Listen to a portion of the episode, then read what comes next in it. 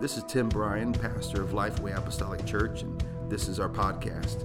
Thank you for joining us today. My prayer is that this message will inspire, build your faith, and draw you closer to Jesus Christ. Enjoy this message.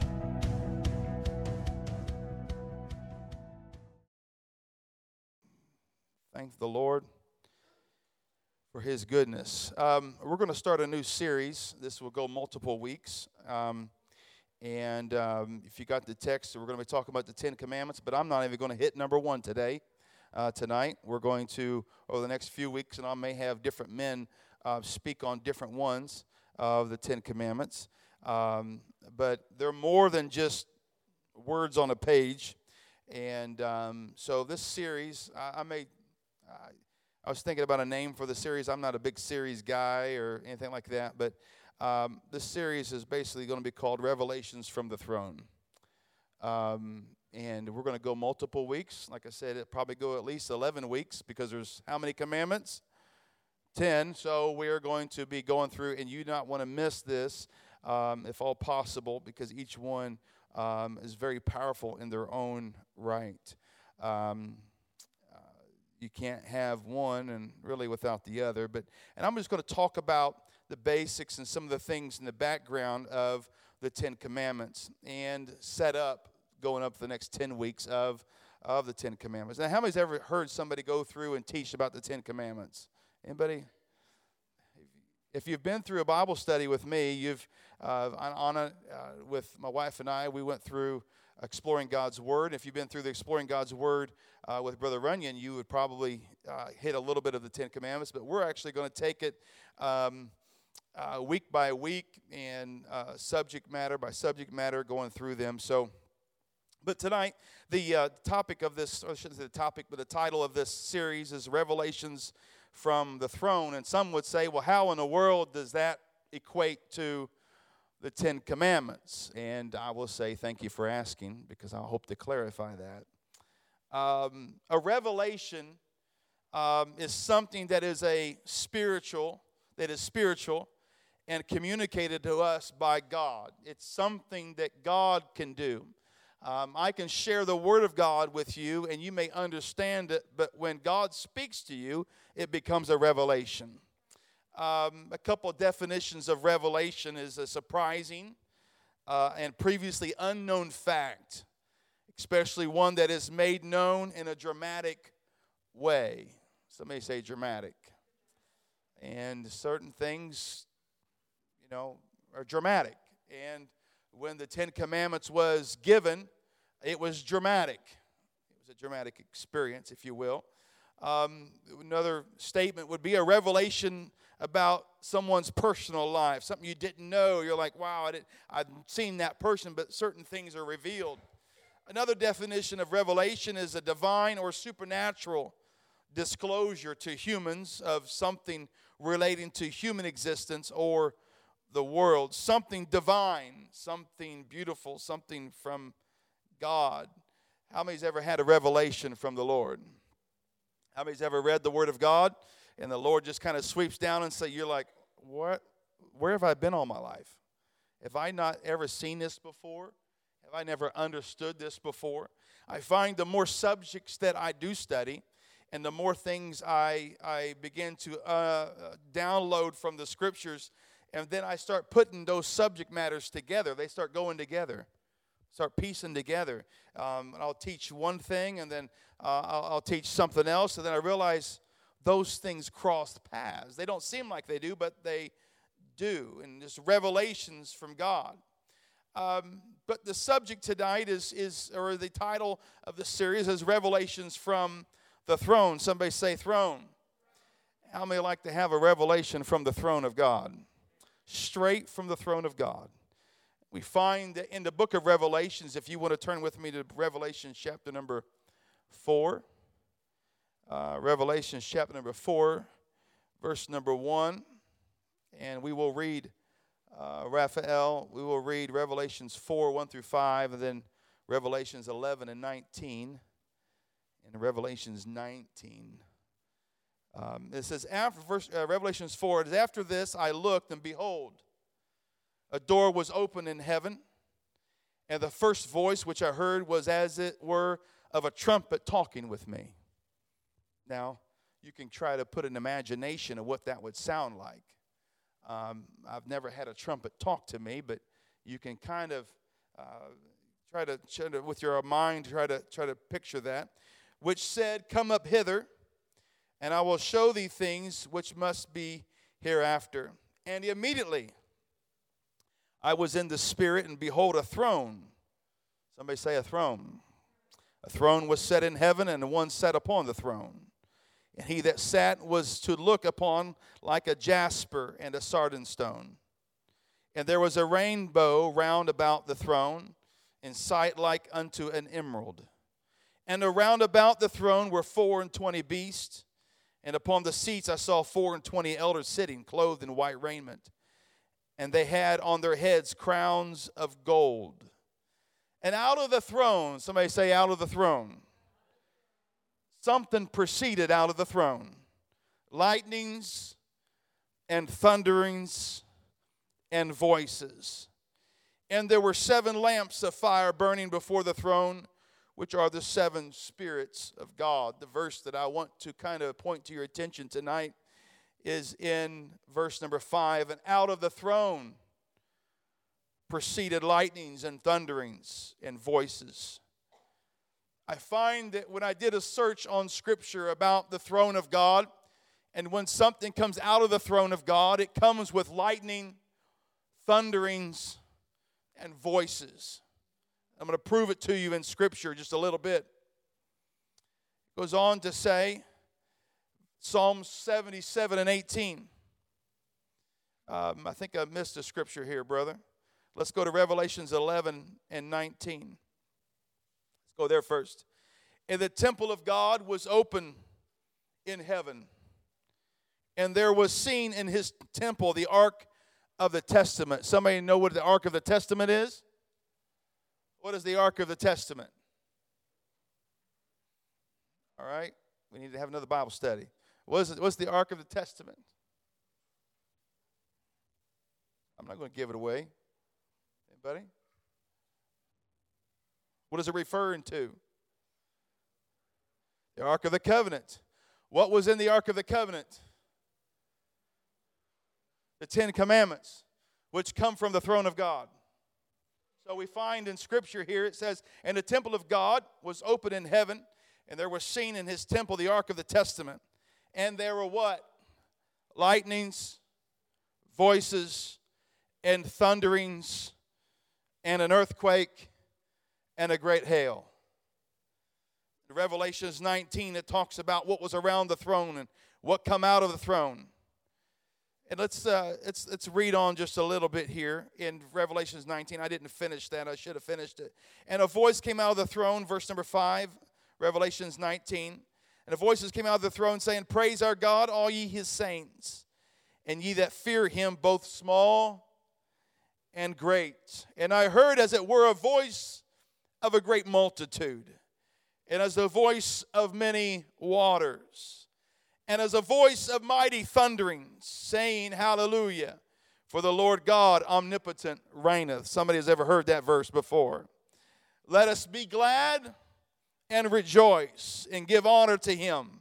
For the marriage of the Lamb is come, and his wife hath made herself ready. Guess what's going to happen when God comes back for his church? There's going to be thunderings and lightnings. There's going to be a voice that comes from heaven. There's going to be a trumpet that will sound. Somebody say, Amen. There's going to be a trumpet the Lord shall sound. And the dead in Christ shall rise first, and those that are alive and reign will be caught up with him to meet him in air. There's going to be a, a great day. I said it's going to be a great day. It's going to be an incredible occasion. It will be filled with so many things that we have never seen before. It'll be coming straight from the throne of God, calling his children back home. Psalm 77 and 18 The voice of thy thunder was in heaven, and the lightnings lightened the world, and the earth trembled and it shook. What's in heaven? The Bible says that the throne of God is in heaven. Jeremiah 51 and 16, when he uttereth his voice, there is a multitude of waters in the heavens, and he causeth the vapors to ascend from the ends of the earth. He maketh lightning and rain, or with rain, and bringeth forth the wind out of his treasures. When God speaks from the throne, God's presence begins to speak, things begin to change, lives begin to change. Our, our, our, seasons begin to change. There, there is things that happen when God uttereth his voice. Now, I have never heard the audible presence of God or the voice of God, but I, I, I almost would tremble at the place if God walked into this room and his presence was so great that we could actually hear his voice. I, I wonder how many of us would fall to our knees in that moment. I wonder how many of us would find a place to pray or perhaps find a place to just lay down prostrate before, before God and say, Lord, I'm not worthy to be in your presence.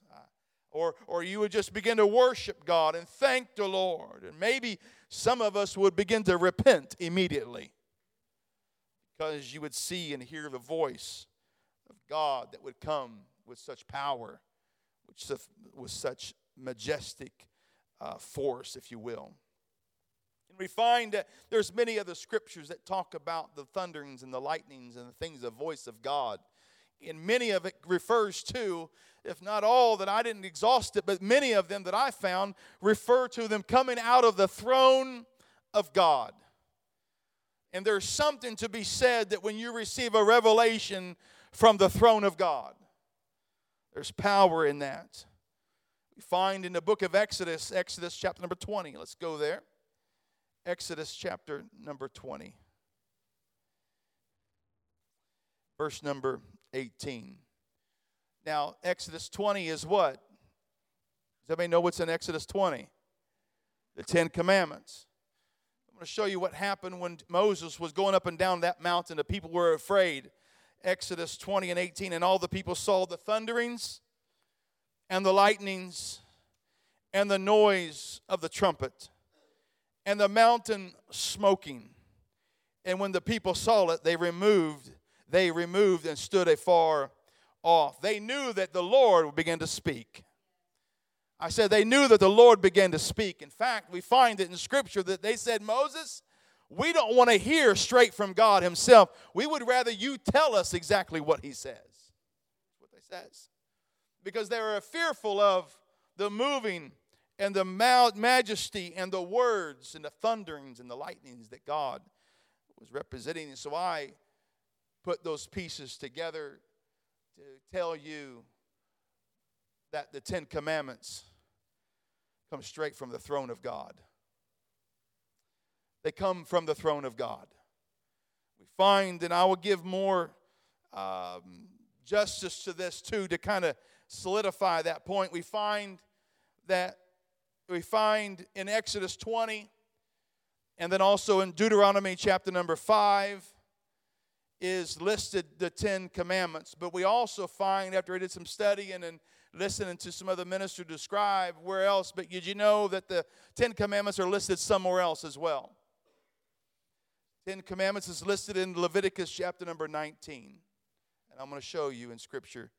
I wrote down notes today. This is I did not study to find this. I was doing some studying and listening to somebody, uh, and they brought this particular point out. And I want to show you in Scripture that, uh, that when somebody says it's also in another chapter, it is uh, in Leviticus number chapter number 19.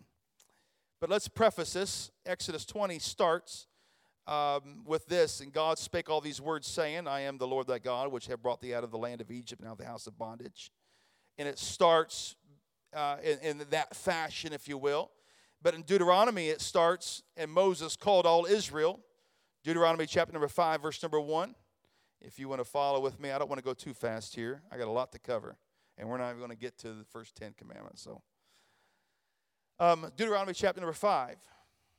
Uh, let's go there, verse number 1. And Moses called all of Israel and said unto them, Hear, O Israel, the statutes and judgments which I speak in your ears this day, that you may learn them and keep them. And what else? Verse number two, and do them. The Lord our God made a covenant with us at Horeb. Verse number three, and the Lord made not this covenant with our fathers, but with us, even us, who are all of us here alive this day. Verse number four, we'll go through verse number five. And the Lord talked with you face to face in the mount out of the midst of the fire. I stood between the Lord and you at that time to show you the word of the Lord, for ye were afraid by reason of the fire, and went not up into the mount, saying, Let's go to verse number six. I am the Lord thy God, which brought thee out of the land of Egypt from the house of bondage. Find that Exodus 20, verse number 1, and Deuteronomy 5, uh, somewhat parallel, but in Deuteronomy 5, we find a little bit different because this is the second tablet of stones. So we find that there is the Ten Commandments is also listed in Leviticus chapter number 19. Now, um, I need somebody's help here today. Um, I need somebody to stay at Exodus chapter number 20, and I want you to read the Ten Commandments, and then maybe all of us could actually go hold a finger either Exodus 20 and Deuteronomy 5, and then keep a, a space at Leviticus 19. And um, uh, we're going to compare where we find where Leviticus 19 um, and Exodus 20 or the Ten Commandments are mentioned. Um, what's the first commandment? What is it? Thou shalt not have under the gods before me. All right. Exodus chapter number 19, verse number 36 and 37. Somebody read that for me. Leviticus Leviticus 19, 36 and 37.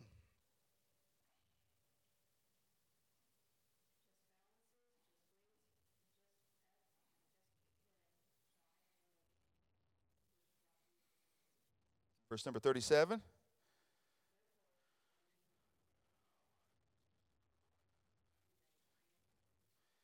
Said, My statutes, nothing else. That is number one. Leviticus 19, the, the first commandment is listed there. The number two, what's the second commandment? Thou shalt not make thee any graven images. All right, let's go to Leviticus 19 and 4.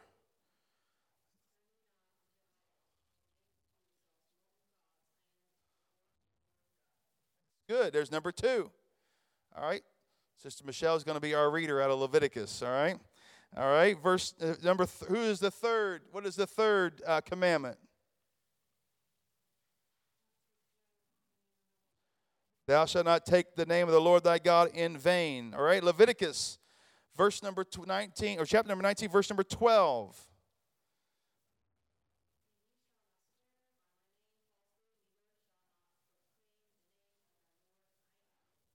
Do not profane the name of the Lord. Don't use his name falsely. I think that matches up quite well. All right. What was that? That was number four. Uh, that was number three. All right. Number four. What's the fourth commandment?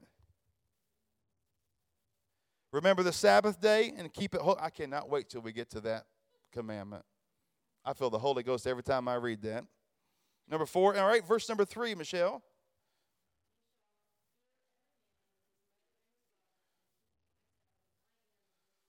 Keep my what? Keep my Sabbaths. All right. All right. Uh, number, what's the fifth one? Honor your parents. Nice quick version, right? Honor your parents. Exactly right. All right. Verse number three again. What does that say? We already read it. You should fear your mother and your father. Honor them, reverence them. All right. Number 6. Shout out murder, verse number 17 of Leviticus 19.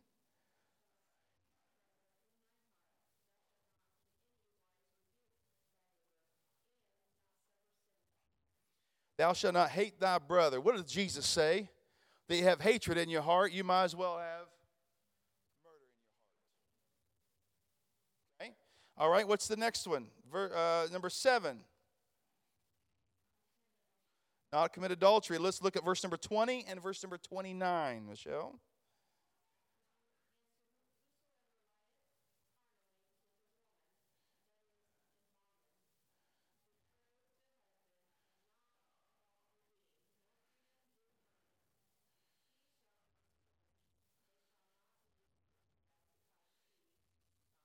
was not free. And then verse number 29.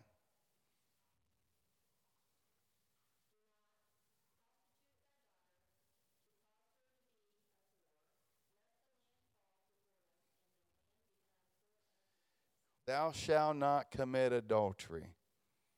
All right? Thou shalt not steal. Number eight. Number eight is found in verse number 11.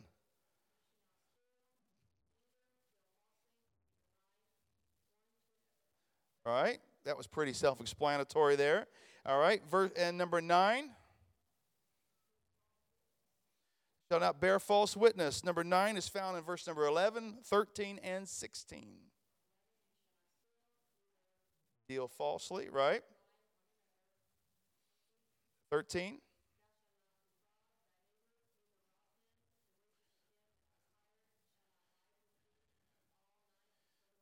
All right, and verse number 16.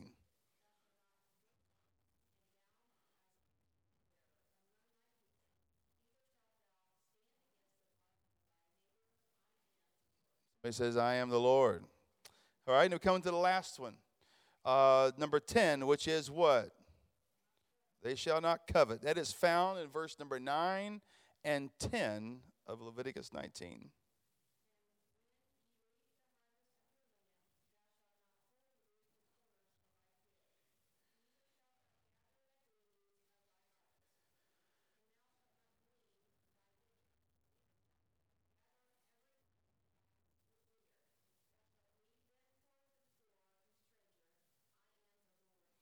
Amen. So how does that work? When the Bible says "Thou shalt not covet," when they when they they would uh, till their fields, they would bring uh, they would have these fields. The Bible says that the corners of the fields was for the poor. Covetousness means that if you're taking something that's not yours. So if they planted that field and that man would wanted the field all to himself, he was coveting what really belongs to somebody else. Everybody understand what that means? Coveting. He would, he would take the whole field for himself and says, I'm not giving to anybody. But the law said, you must give of that. And if you don't, you are coveting what is not yours. Or you are coveting, which is saying that you do not want anybody else. Uh, you want what is not yours. Find that the collective, we've just, I wanted to kind of give you a little bit understanding. It's more than in one place in the Bible or two places in the Bible. You see, the commandments are a collective. Somebody say collective. Collective law of God. Each one we need. You can't have nine and negate one. You have to accept them all. Many of us will say justify certain things. Um, I did some study a few years back on on the, uh, the remember the Sabbath day and to keep it holy has re- completely revolutionized my understanding of the Sabbath. It rely and some other things. This past week we was talking and I was uh, eavesdropping on a conversation between Paul and and uh, brother Mike and they were talking about one of the Ten Commandments and they began to express and I'm like, man, it's just, it is so rich of of what we uh, uh, of what we understand the, these, this great law to be. The Bible actually calls it the Decalogue. Somebody say the Decalogue. It is the 10 laws of God. Other words to describe the law or commandments or its ordinances, precepts or principles. The Bible can declare. So let's break it down to what does command or commandment mean? Commandment in the Hebrew word is mitzvah. Somebody say mitzvah. Now, when you say that, don't spit on your neighbor. Mitzvah. Mitzvah. The word is very important in the Jewish community. You may recognize the word. Um, put a word in front of that, you get bar mitzvah. Y'all are, man, y'all are good. You're on Friday. Everybody drink your coffee on before you got here tonight. Um, so when a young boy comes of age at 13, they celebrate bar mitzvah, uh, which means the son of the law. That's exactly what bar mitzvah means. It's the son of the law. In other words, that young boy at 13 is now going to be held accountable for the laws and the statutes that he has been taught up to that point. Up to that point, they excused him. He, he could get away with childish things, but when he come of age, he was not going to get away with childish things any longer. He had to be a young man. A young man was able to worship in the public place at age of 13. But he was now held to the ways of God as a young adult. He was to put away childish things and now be held accountable for his actions, held accountable for his heart, held accountable for his life. It is a coming of age, bar mitzvah, a son of the law. It is even pronounced that uh, even in today, in today's societies, that you have friends, and I know of friends that have been Jewish. They had been go through their their kids have gone through like a bar mitzvah, and I really didn't know what all that was, other than it was a um, uh, something of a young man coming of age, and uh, if a young girl, uh, they have a bat mitzvah. I think it's B A T. Am I right on that? Bat mitzvah and they have a coming of age ceremony, and that is the same thing. There's a daughter of the law coming of age, coming to the knowledge and accountable for their actions. Um, the religious initiation ceremony of this Jewish boy or girl, when they reach that age of 13, is and is regarded as ready to also to observe. Somebody say observe. Observe religious precepts. How many of our kids today uh, have been taught enough that at age 13 they could observe the great laws of God and live the great laws of God. I believe that we're doing our kids a disservice and not teaching them at, the, at a young age about the things of God. Here's what, how I know this, and this is the way I kind of feel, is that um, we should not have to, you should not have to rely on Sunday school department to teach your kids the laws of God believe it started in the home. Now, when it comes to the house of God, it's a time of celebration. There, there, there's, there's great intentional, uh, uh, when, when you have a, a, son or a daughter, there was great intention. And many, even in the New Testament, we find that the, the, the, the, the apostles and different men, they would go off to college at a young age of 12, 13, 14 years of age. They would go off for about six or seven years, even to go off to college. They would leave their family at 12. In fact, Jesus' ministry started at 12 years of age. His, his, uh, he began to teach in a synagogue at that age. So we find that I think it, in some ways that we, um, you know, we need to teach our kids to have reverence for the Word of God and the laws of God and the things of God and we're trying to be intentional in our teachings, um, in our in our Sunday school and different things. We want to make sure our kids, by the time they go to nursery or even in the first the first class out of nursery, that by the time they come into the youth class, they are filled with the Holy Ghost. They're baptized in Jesus' name. They can understand the fundamental doctrine of Jesus Christ. They can understand what it means to live for the Lord, to live a separated life, a holy life so that when they do come about 13, 12, or 13, they're not ashamed of the gospel. They know the gospel and they know what it's like to live for the Lord. But we need families that will teach, that will train, coming alongside. Well, actually, the church comes alongside of the parents to lead your children. That's really the way it goes. So I, I began to do more study and, and um, begin to think about the law of God and the, the you know, why tablets of stone and why there? Did you know that Moses actually tended to his flock close to Mount Sinai where he received the Ten Commandments? He was out that far. He was that far away from Egypt. And so he was familiar with that territory. He was familiar with that, the surroundings. He was familiar perhaps even with Mount Sinai itself. maybe he had gone up that mountain before, but that is pure speculation. I'm not saying that that actually happened, but maybe he knew the way already, and maybe he understood the, uh, the, the mapping of that area. But I find that I begin to go back into Egyptian law.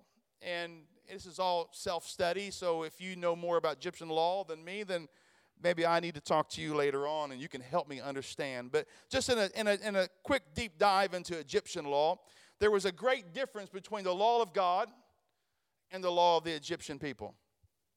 And I never knew this before I studied this out a little bit, but um, you see that the law of God came on tablets of stone. They were written laws. Everybody say written laws.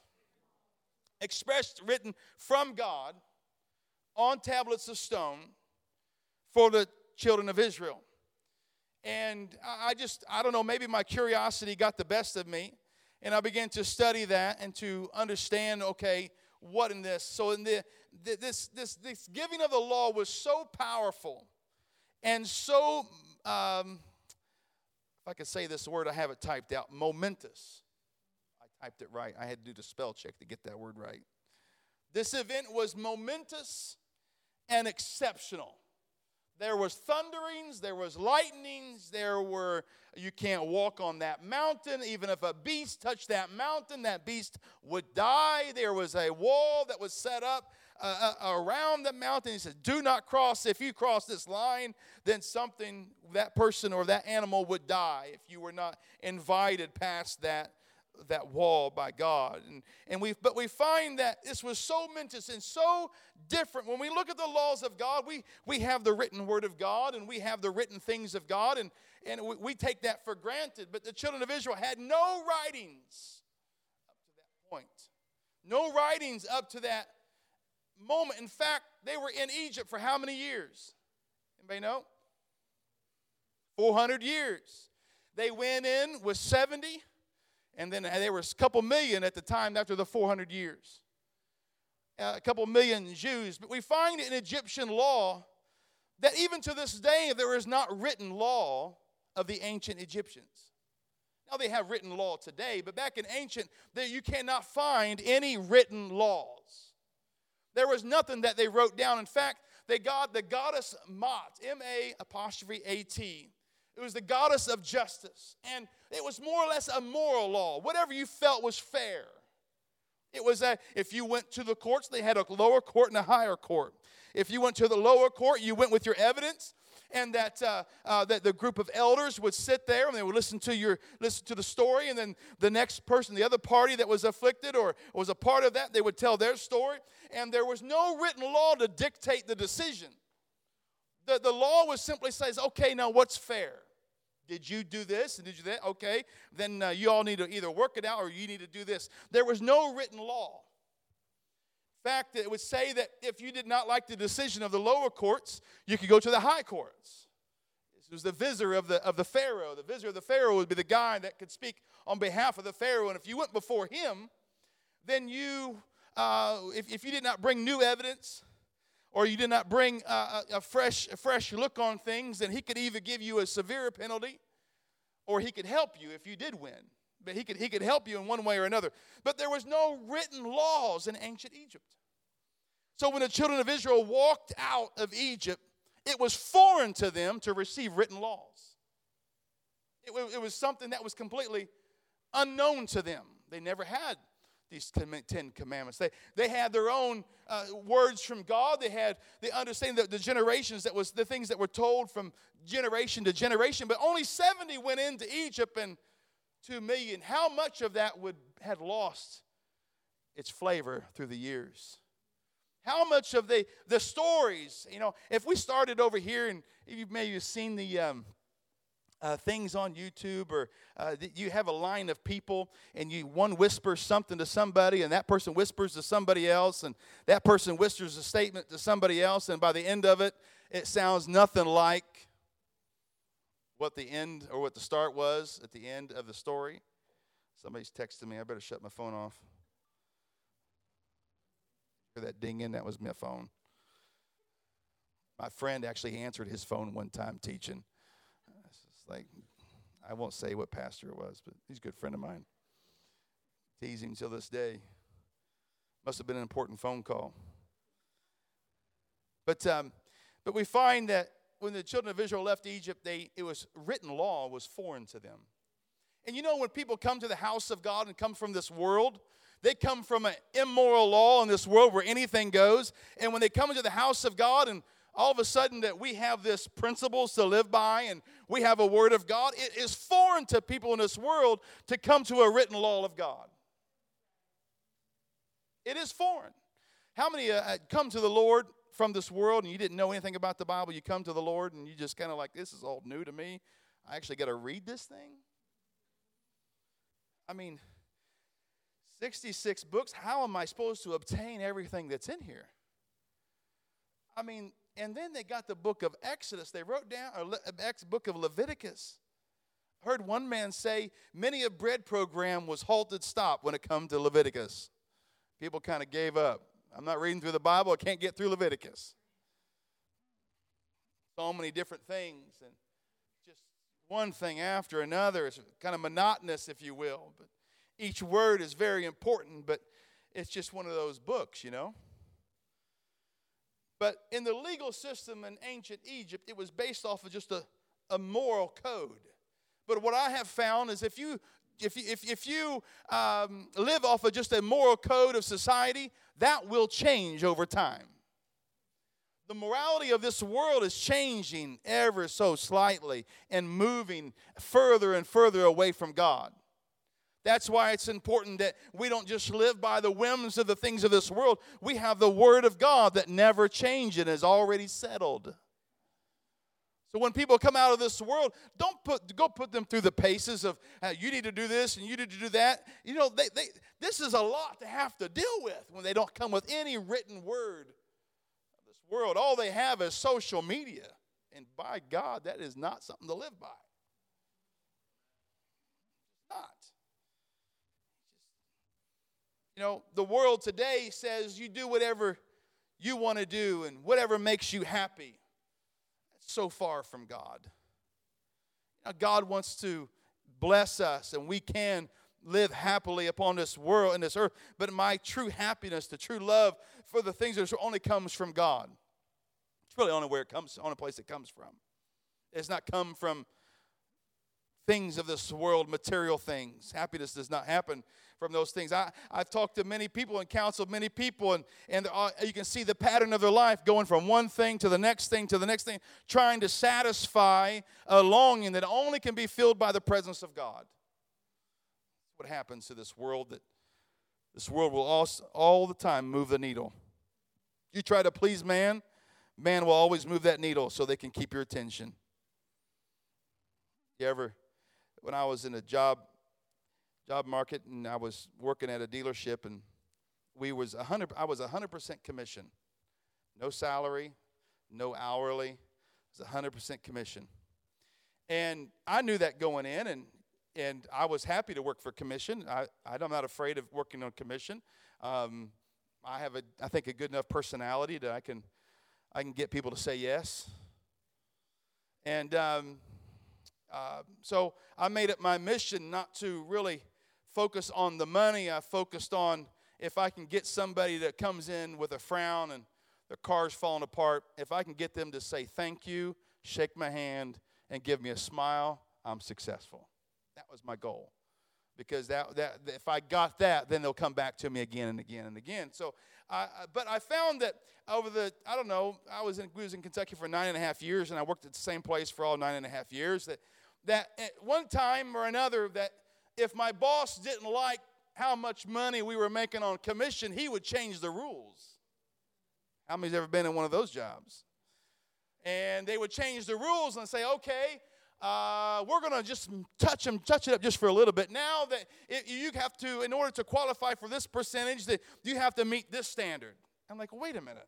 Last month, I can make that because the standard was this, but the standard changed. And then all of a sudden, you find yourself acting differently because the standard change. And then they would find that we would find out the secret sauce to make good money and that. And then they would say, well, oh, we gotta, we're going to make a change here now. And they would make the change. And I, I kind of got fed up with that. And couple friends of mine that worked worked there. They they were getting upset about it, so I began to we prayed about it, and, and I said, God, this is kind of ridiculous, you know. And and uh, and the Lord, uh, I believe, saw favor on me and and um, uh, at that job, and and my boss come to me and he said, Tim, I wanted to tell you. He said um, he said we're going to keep your commission the same no matter what. He said you're going to earn a certain percentage every month, and you don't have to worry about all those things that constantly move your percentage will be always the same. So if you sell 50,000 or $100,000 this month, your percentage will be exactly the same. So I didn't have to manipulate around all those standards that move, and God blessed me because of that. I believe that's what God, uh, it didn't have to, I didn't have to worry about those things. I could just worry about doing my job and not moving, trying to figure out how to meet that moving bitch benchmark. But you see, that's what the world does. There's a constantly moving of moral code in this world. But the Lord gives us a word, gives us something that is written down that we don't have to question. I said, we don't have to question. They came out of Egypt, they were like, man, this is different. I, we didn't have a written law before, but now we do. And we just was able to go to the lower court or the upper court and try to uh, uh, try to try to get these things in order. But now we have a written law. Maybe they were kind of confused, but in the end, all it was doing is making sure they knew exactly what to do and how to act. And the Bible teaches us that He, the Lord, never changes. He is the same yesterday, today, and forever. Now, if many of us would read the scripture of the Ten Commandments of this great law that we have, and then we went back next month, and the Lord switched it around and say, okay, all right, we're going to change things up here a little bit. Some of y'all are getting too close to me. We want to make sure we need to move this law over a little bit. I'm glad that the Lord never did that. Amen? The law is the same for Brother Hively as it is for Anna, as it is for Brother Richard over here. The law is the same for everybody. The Bible says, Thou not shalt make unto thee any graven image. That goes for everybody. It's a written law. There's no confusion about that. The Bible says, Remember the Sabbath day and keep it holy. There's no confusion about that. That is what it is, and that's how we should live. You see, when God does not, you see, God does not build his commandments on what feels good or what the current moral code is. He establishes his word and stands by it. Somebody say he stands by it. That's what I like about it. When he says it, he stands by it. And when he says it, he puts his name on it. I'll prove that to you real quick. Exodus chapter number 20, verse number 1. And God spake all these things, all these words, saying, I am the Lord thy God. I'm thankful the Lord is not afraid to put his name on it not afraid to say, well, you know, oh, so and so said this. But I'm, I'm, thankful he didn't have the, the attitude of an Adam or an Eve. He has the attitude that says, I will stand by my word. Exodus 24. I'm coming to a close. I don't know if I'll get through everything we need to get through tonight, but we'll, we'll see. Exodus 24 and 10 and they saw God of Israel. And there was under his feet, as it were, a paved work of sapphire stone. Somebody say sapphire. As it were, the body of heaven in his clearness. Now, there is some, this is the only stone that was mentioned in the times of going up and down the uh, mountain that I found uh, of what referenced. The Bible says the stone tab tablets, um, and it says sapphire right here in Scripture. So we can kind of put two and two together. It's not 100% clear, let me say that, but it's, uh, it's, it's a sapphire stone that the Bible actually expresses the sapphire stone. And, and so many times, if you watch the movie Ten Commandments, I think they had poured concrete, you know, uh, what that looks like poured concrete and tablets, Ten, Ten Commandments. We see uh, Charlton Heston with concrete poured, you know, got the tablets of stone. But I just want to picture in your mind, I don't think the Lord used just ordinary concrete or just ordinary stone. It was fashioned by thunders and lightnings and in the hand of God. And, and it references here that sapphire stone. I, I wonder if Moses was holding sapphire stones written by God. Ezekiel 1, verse 26, expresses and kind of of helps that. I'm using one scripture to kind of validate another one. Bible says in Ezekiel 126 that above the expanse over their heads was something like a throne. Somebody say a throne, resembling a sapphire stone. John talks about it being uh, a different, seeing different stones out of that throne. So if this words came from the throne, and I, I would think that the stone that he used would also reflect the throne of God. So Ezekiel was saying that above the shape of the throne was a figure of a human ex, uh, uh, appearance, but he was saying resembling a sapphire stone. Walking in Exodus 24 and 10, we find that as it were a paved work of a sapphire stone. It was under his feet, and as it were the body of heaven in his clearness. When the Lord speaks from his throne, it's going to appear like it's coming from his throne.